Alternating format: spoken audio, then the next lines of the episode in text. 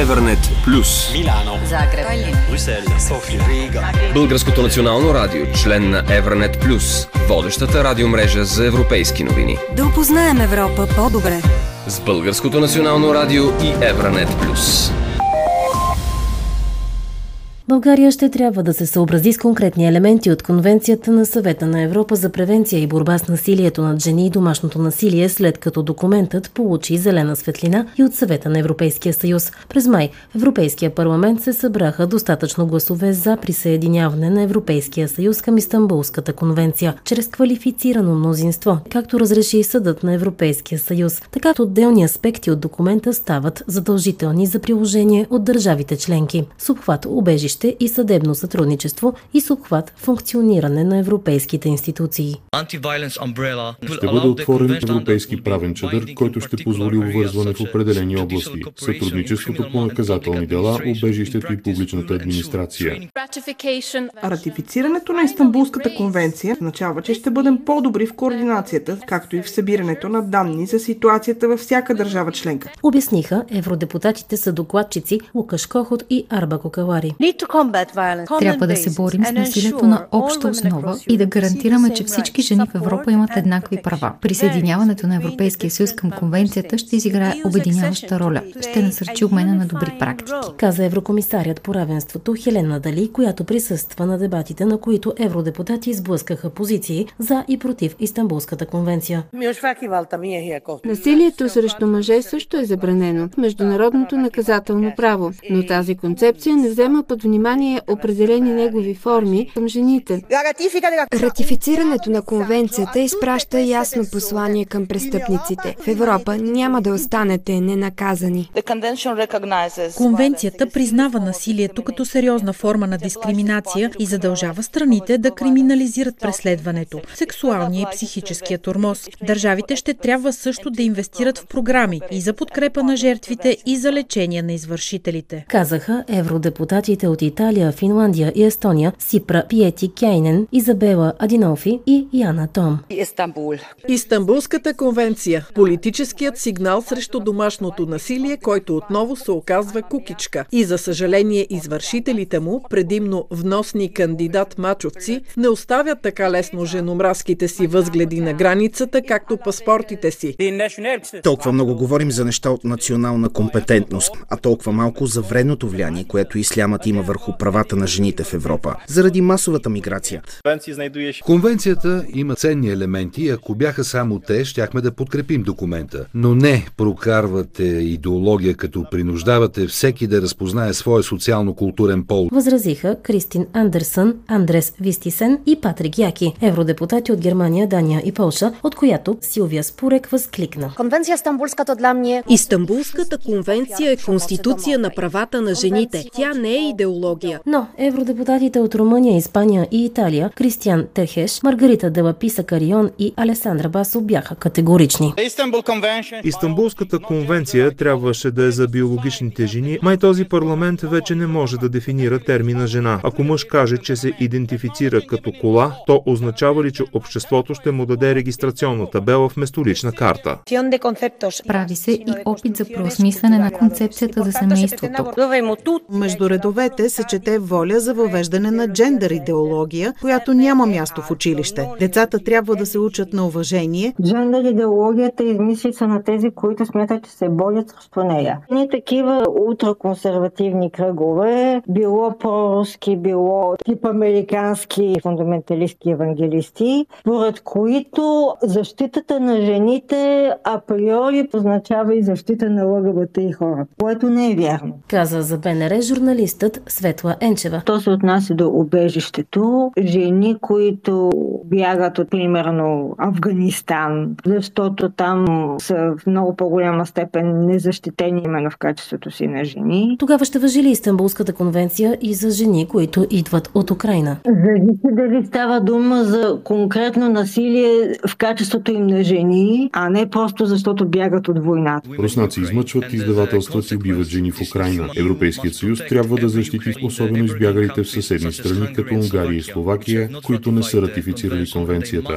Украйна по време на война успя да подпише. Авторитарна Турция реши да се оттегли. Напомни полският евродепутат Лукаш Кохот, а италианският му колега Анджело Чока възкликна: нито е достоверно, нито е уважително да обсъждаме документ, озаглавен Истанбулска конвенция. Турция е една от онези държави, които най-малко уважават жените си. В Страсбург не липсваха и директни сблъсъци за документа, като този между евродепутатите от Нидерландия и Хърватия Самира Рафаела и Ладислав Илчич. Редица организации в Европа се опитват да извъртят това, над което сме работили. Те са деструктивни, фашистски, антиджендър движения, които не зачитат нито правата на жените, нито на ЛГБТИ общността. Нарекохте ни фашисти, но нека спукам съпунените ви мехури с факта, че насилието не е намаляло в нито една държава, ратифицирала Истанбулската конвенция. Защо мислите, че това ще се промени в бъдеще? Нулева толерантност към насилието срещу жени. Европа преминава от думи към действия. Гласуването за ратификация е историческо. Подчерта шведският евродепутат Арба Кокалари, докато нейни колеги поставиха акцент върху все още неприелите документа страни.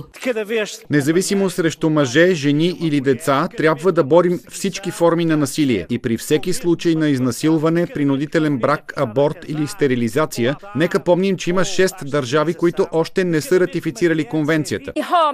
България, Чехия, Унгария, Латвия, Литва и Словакия. Трябва да се срамувате. Въпреки ограничен обхват, конвенцията ще бъде задължителна, а при неспазване ще се предприемат мерки. Казаха Пауло Ранжел, Елене Фритсон и Елхения Родригес Палоп от Португалия, Швеция и Испания. Ратификацията тук каже силен натиск върху тях. Европейската комисия също ще следи. Това са сериозни престъпления, а не някакъв мит. Подчерта Арба Кокалари, а Лукаш Кохот уточни, че има много добри сигнали от Литва и Чехия. Премиерът Ингрида Шимоните обяви, че иска ратификация от Литва, а президентът Петър Павел изтъкна, че не вижда причина Чехия да не приеме Истанбулската конвенция. В Унгария ситуацията е много по-сложна, но рано или късно и те ще се присъединят. Време Европейският съюз задейства като обединена суперсила. Всяка пета жена в Унгария е тормозена от партньора си. Всяка трета жена в Чехия се е сблъсквала с насилие. Конвенцията е ангажимент, макар да чуваме друго. Ненавист, омраза към малцинствата, лъжи. Добавиха Ана Джулия Донат и Марсел Колая, евродепутати от 2 от 6 страни, чието представители на дебата спориха и помежду си. Словашката република отказа да ратифицира. Гордея се, че тогава в парламента бях против.